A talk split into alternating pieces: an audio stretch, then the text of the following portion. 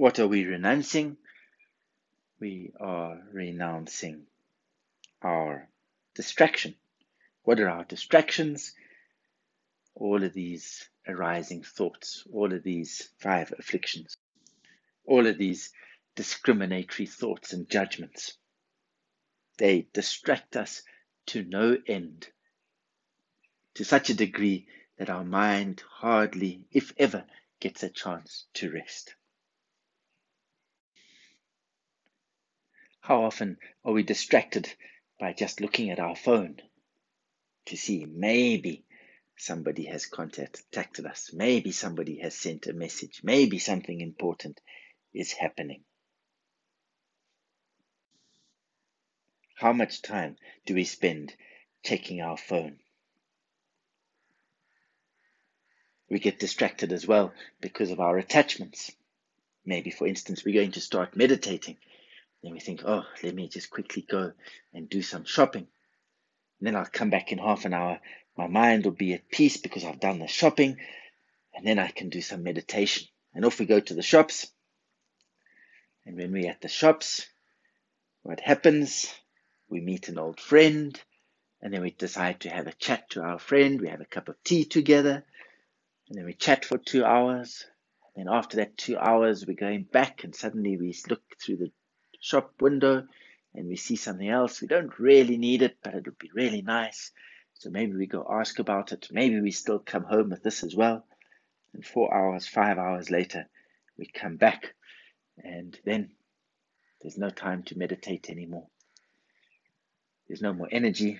And before we start, maybe we st- even maybe we think, let me meditate anyway.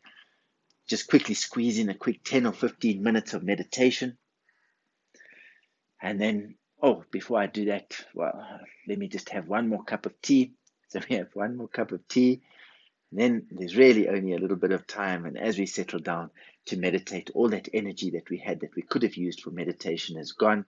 And then we become very dull, drowsy, and maybe even fall asleep. It's also possible that we're angry with somebody and we're very distracted about what this person did, what they said to me, the inconvenience they caused me, or the fact that they embarrassed me in front of other people. And so we get involved with all of those thoughts.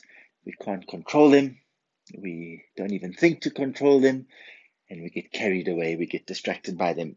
And all that we do is we sit there being unhappy with what's going on with all of these negative and unhappy thoughts that are going on in our mind. Maybe we are distracted by our worries, our concerns. Maybe we're anxious about what's going to happen to the economy, what's going to happen with the finances, what's going to happen in the future, and worrying about things that we don't necessarily have any control over. And by worrying, it's not really going to resolve the situation at all. But we are distracted by all of these worried thoughts.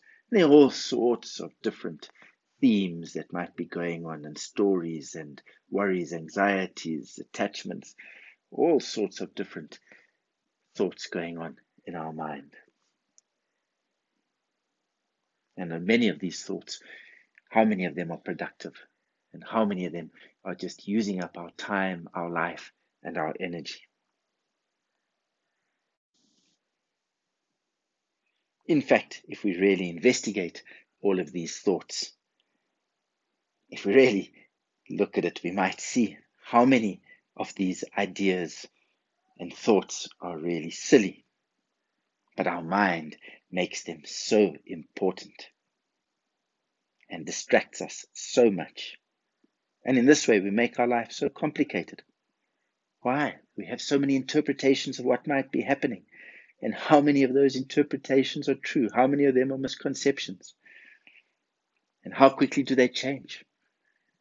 We might say this, and then an hour later we're saying that. It might even be a minute later we might be saying something different.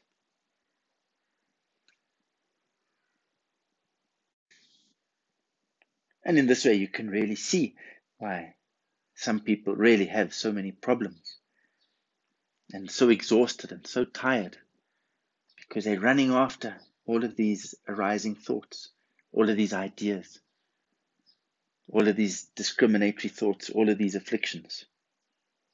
And it drags them this way and it drags them that way. And sometimes it's not surprising that maybe people have breakdowns.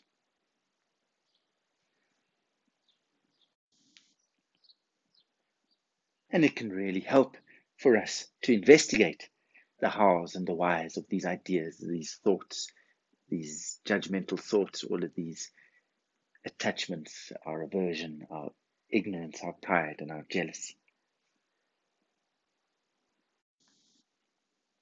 And gradually through our training, as our practice progresses, we start to see that we don't have to grasp onto all of these arising thoughts, all of these afflictions.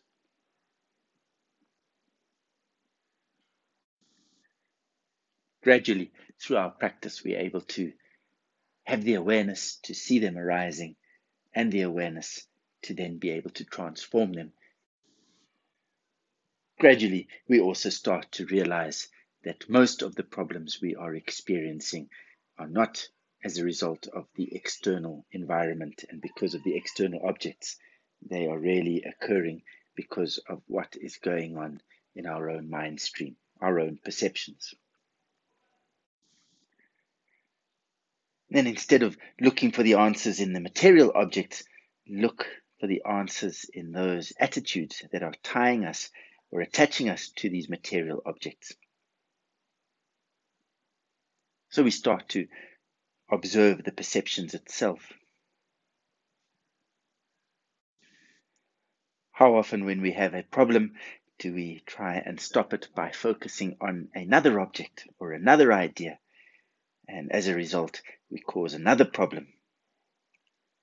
And so, as we mentioned earlier, we run around chasing after objects and chasing after different ideas instead of just investigating the idea itself and investigating how these ideas and these thoughts cause problems. Gradually, through this, we start to see how being able to try and train our mind can really help us, and how a really tranquil, peaceful mind can be of such great benefit. Now, tranquil, tranquil and peaceful mind doesn't mean a dull, closed off, narrow mind. It's a mind that's very open and very awake.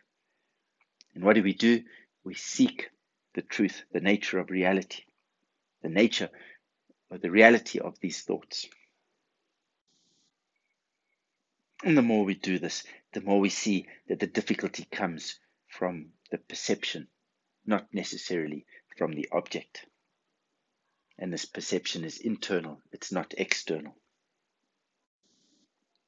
So, more and more, we focus to find the answer to resolve the problem within our own mind. Try and understand the root of the problem. If we don't, and we chase after those thoughts, those ideas, one after the other, it's like if you have an itchy skin and you think if you just scratch the itchy skin, it's going to make it better. Maybe temporarily it feels better, but what do we do? We just aggravate our skin, and that itchy skin becomes even worse. Or after a few scratches, it becomes itchy again. What can we do? Develop, train our mindfulness and awareness. Just relax through meditation. Just look at the thought. Look at the arising thought. Look at the arising emotion.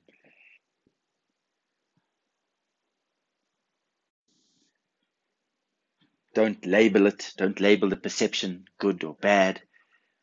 Label it as nice emotion, a terrible emotion. It's anxious. It's this worry.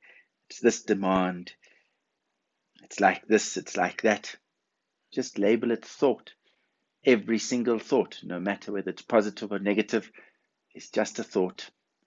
And bring your attention back to your breath, or bring your, uh, your attention back to the object. of your meditation. And do this again and again in a relaxed manner, training your mind to just bring that thought back to the object of your meditation, back to your breath. Or you can just watch the thought, just watch it arising, watching it abide and letting it subside without getting involved with the thought.